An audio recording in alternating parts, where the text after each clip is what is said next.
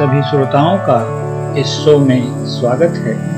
आपकी सकारात्मक प्रतिक्रियाएँ हमारे अंदर नई ऊर्जा का संचार कर रही हैं। सावन के महीने में भगवान भोलेनाथ का आशीर्वाद हम सभी को प्राप्त हो, इसी कामना के साथ हम एक बार फिर एक नई कविता महादेव के साथ प्रस्तुत हैं। हमें पूर्ण विश्वास है कि आप सभी को ये कविता अवश्य पसंद आएगी। प्रस्तुत हैं महादेव की पंक्तियाँ।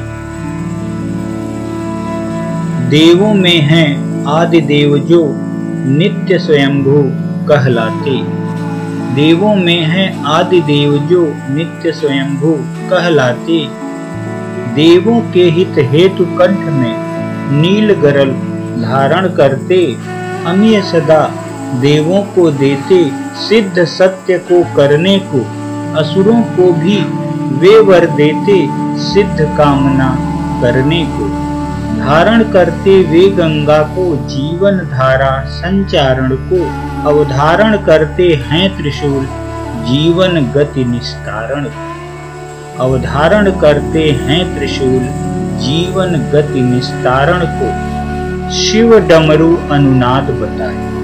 शिव डमरू अनुनाद बताए, सरगम सुधा गीत संगीत झंकृत हृदय प्राणी मात्र का, मन मंदिर नवरस का गीत रुद्रनाथ जब तांडव करते थर थर सृष्टि काल कांपे।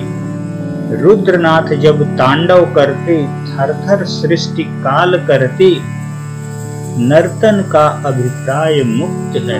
चिरतन की पीड़ा हरते, शंकर समता के प्रतीक शंकर समता के प्रतीक हैं, पवनासन धारण करते। शंकर समता के प्रतीक हैं, पवनासन धारण करते। ऊंच नीच को सम करने को भाँग धतूरा, है देवारी देव सबके हितकारी, हिम आलय के शंभु बिहारी। देवारी देव सबके हितकारी, हिम आलय के शंभु बिहारी। योगी सिद्ध करें गुणगान, योग सिद्धि है कि प्रभु है खान। सुबह सुबह सब शंकर सन्मुख, चरण वंदना करते सुबह सुबह सब शंकर सन्मुख चरण वंदना करते हैं। मृषा सत्य का अंतर मन में हर हर महा देव भरते हैं।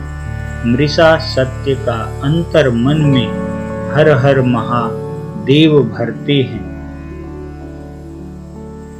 ये हमारी कविता महादेव की पंक्तियाँ थी। धन्यवाद।